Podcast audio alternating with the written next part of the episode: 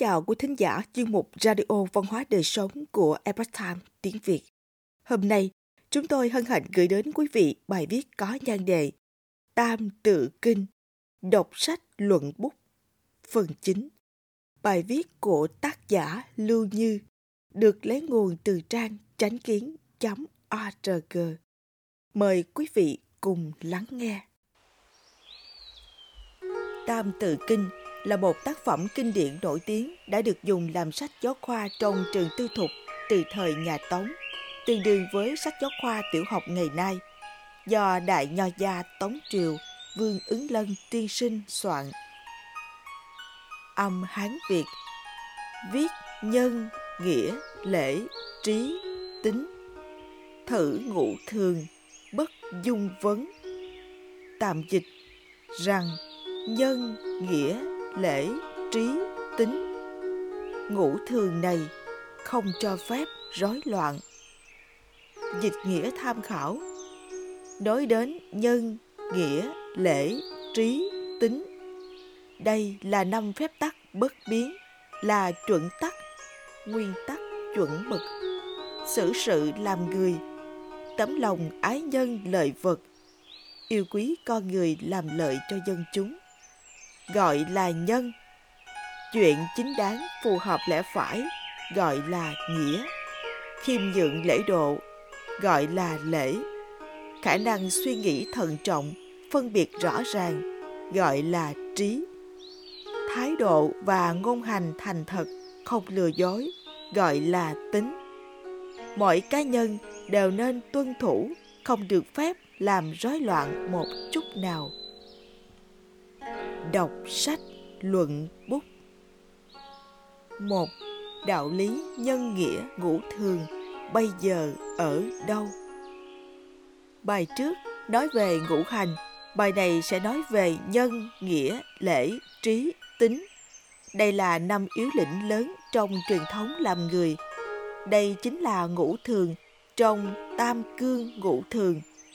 Từng bị trung cộng hủy hoại thông qua các cuộc cách mạng muốn người Trung Quốc chà đạp nó xuống đất, vĩnh viễn không thể ngóc đầu dậy. Người ta không biết ngũ thường là như thế nào, sợ nó như ma quỷ, rắn độc. Vì bị Trung Cộng kiểm soát, nên Tam Tự Kinh đã bị buộc phải rút khỏi chương trình giáo dục, thay thế bằng lý luận giai cấp đầy đấu tranh và hận thù. Nói đến thật đau lòng, nhân, nghĩa, lễ, trí, tính đều là đạo lý để làm người tốt. Thế nhưng Trung Cộng đã loại bỏ năm chữ này. Hỏi trẻ em hay thậm chí hỏi học sinh đại học thế nào gọi là ngũ thường, hầu như không ai biết. Trẻ em không được tiếp xúc với năm chữ này. Trong cuộc sống, trong sách giáo khoa đều không ai nhắc đến. Ngày nay, người lớn và trẻ em trên miệng chỉ có hai chữ danh lợi. Khi mệnh của nền giáo dục truyền thống bị cách rồi, thì hậu quả chính là đạo đức bị bại hoại toàn diện. Do đó, chúng ta không thể không từ căn bản một lần nữa bắt đầu từ giáo dục mầm non, phục hưng lại văn hóa truyền thống. Nhân, nghĩa, lễ, trí, tính là cốt lõi của giáo dục nho gia, dù trải qua mấy ngàn năm từ khi khổng tử khai sáng, dù là đời sau có xuất ra bao nhiêu luận thuật của các gia phái, cốt lõi của nó cũng là năm chữ này. Mà cốt lõi của cốt lõi chính là hai chữ nhân nghĩa, là căn bản mà khổng tử đặt ra. Hai nhân nghĩa, lễ, trí, tính.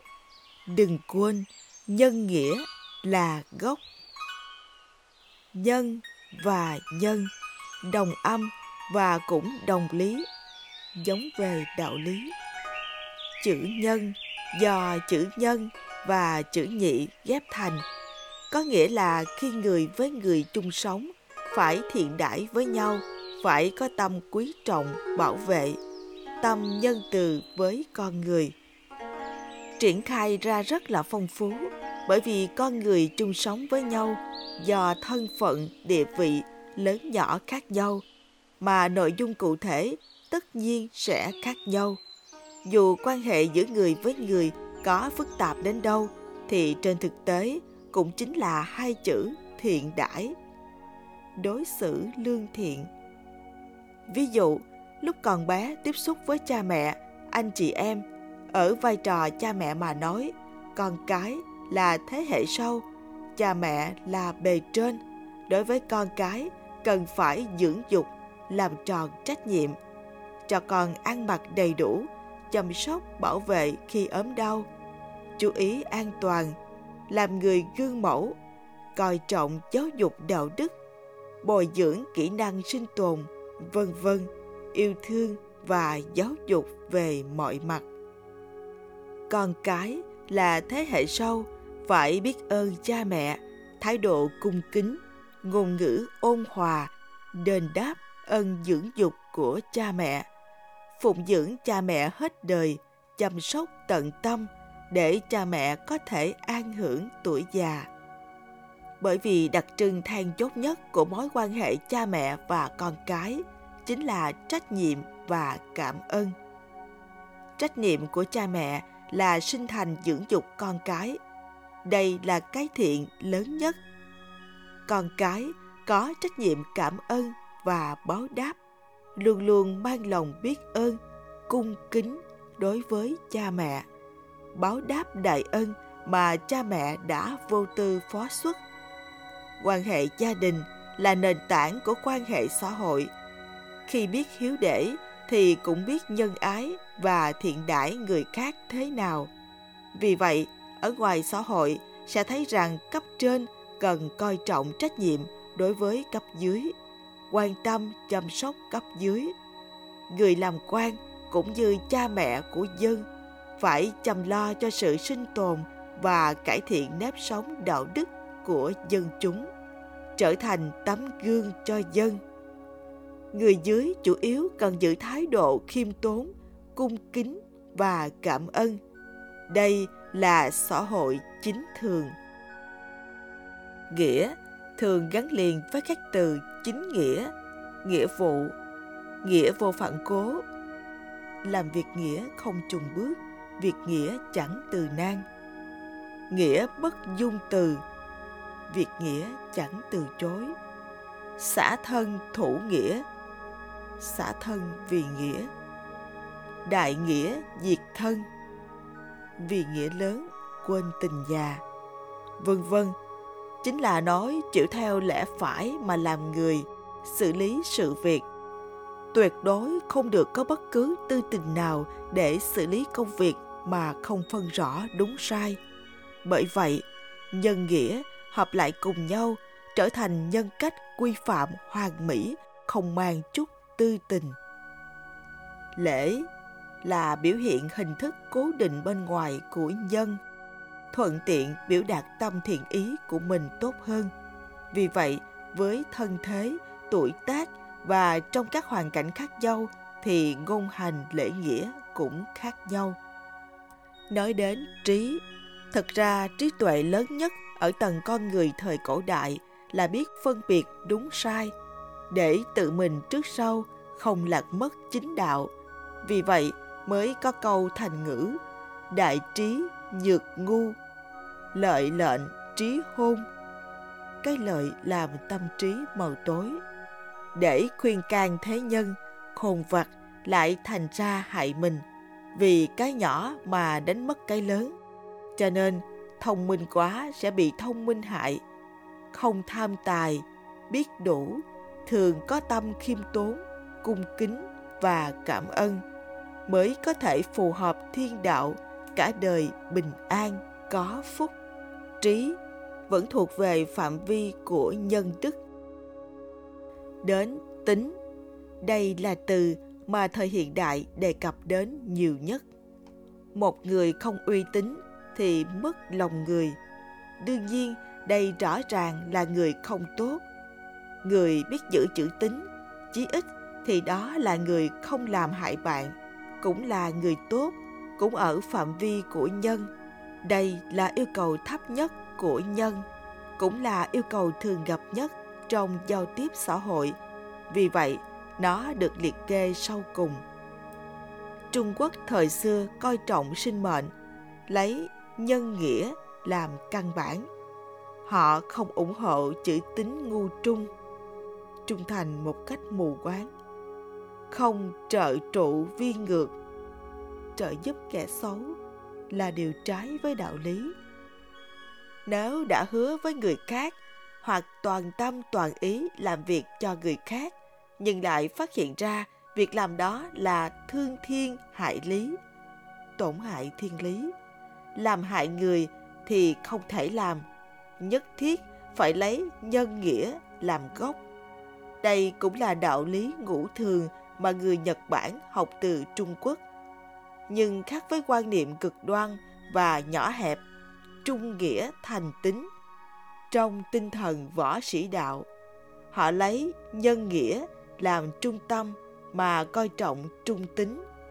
Thế nên, trong giới võ sĩ đạo Nhật Bản xuất hiện những hiện tượng tàn nhẫn, không trân quý sinh mệnh.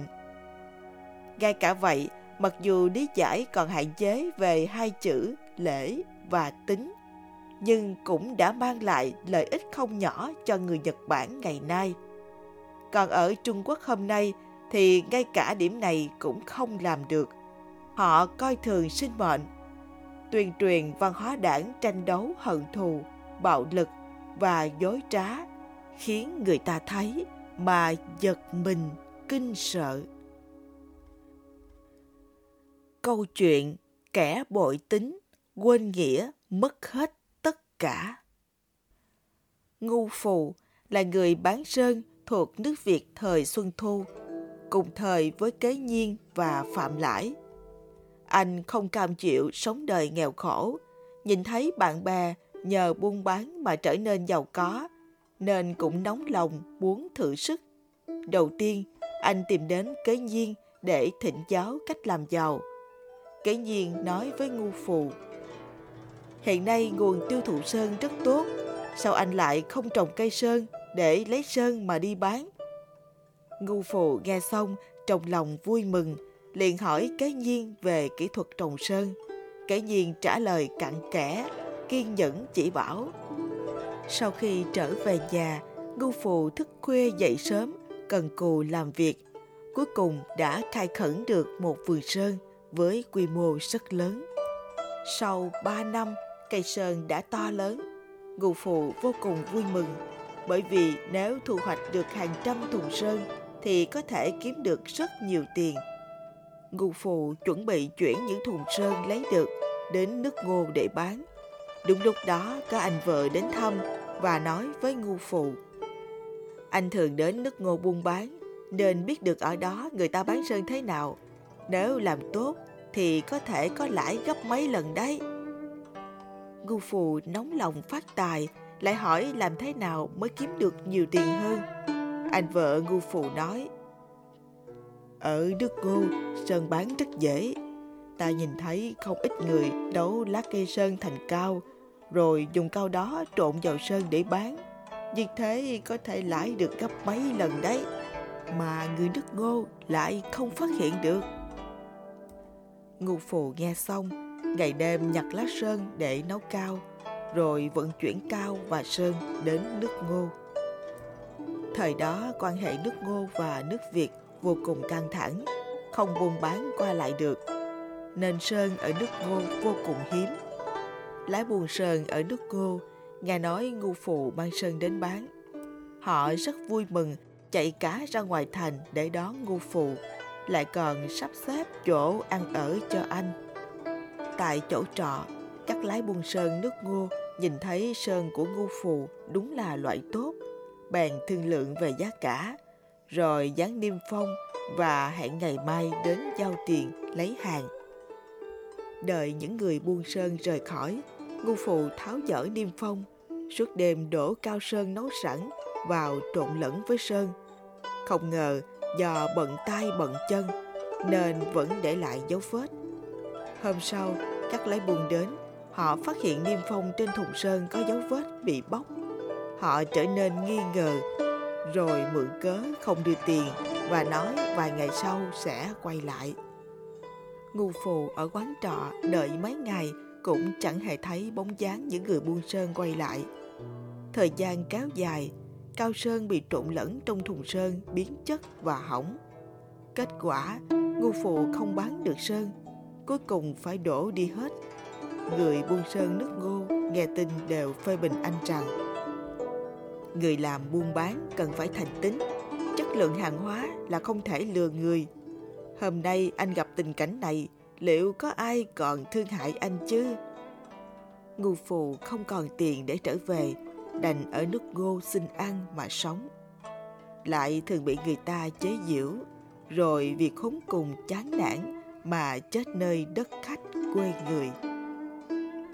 Câu chuyện này nhắc nhở rằng thương nhân không thủ tính sẽ chịu hậu quả trực tiếp là mất đi lợi ích. Cho nên nói, cho dù buôn bán để kiếm tiền cũng phải chú trọng đến tiêu chuẩn làm người thấp nhất. Nếu không, mất đi thành tính liền mất tất cả. Thành tính là mạch sống quý giá nhất của thương nhân. Mặc dù đôi khi có thể gạt được người khác, giành được lợi ích nhất thời, nhưng cũng không thể lâu dài. Nhân nghĩa và lợi ích vốn là nhất thể. Đạo lý này vô cùng quan trọng đối với con người hiện đại. Vì ngày nay, doanh nghiệp làm chủ xã hội. Xã hội Trung Quốc hiện nay đã mất đi thành tính một cách phổ biến. Ai có thể giữ vững thành tính, thu được lòng cảm ơn của dân chúng, thì sẽ trở thành vật báu hiếm thấy.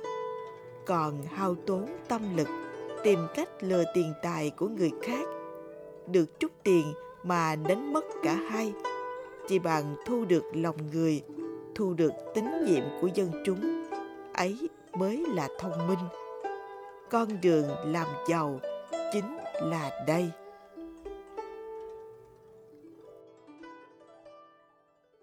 Quý thính giả thân mến, chương mục radio văn hóa đời sống của Epoch Time tiếng Việt đến đây là hết. Để đọc các bài viết khác của chúng tôi, quý vị có thể truy cập vào trang web itviet.com cảm ơn quý vị đã lắng nghe, quan tâm và đăng ký kênh. Chào tạm biệt và hẹn gặp lại quý vị trong chương trình lần sau. Kính chúc mọi điều bình an và tốt lành đến quý vị cùng người thân.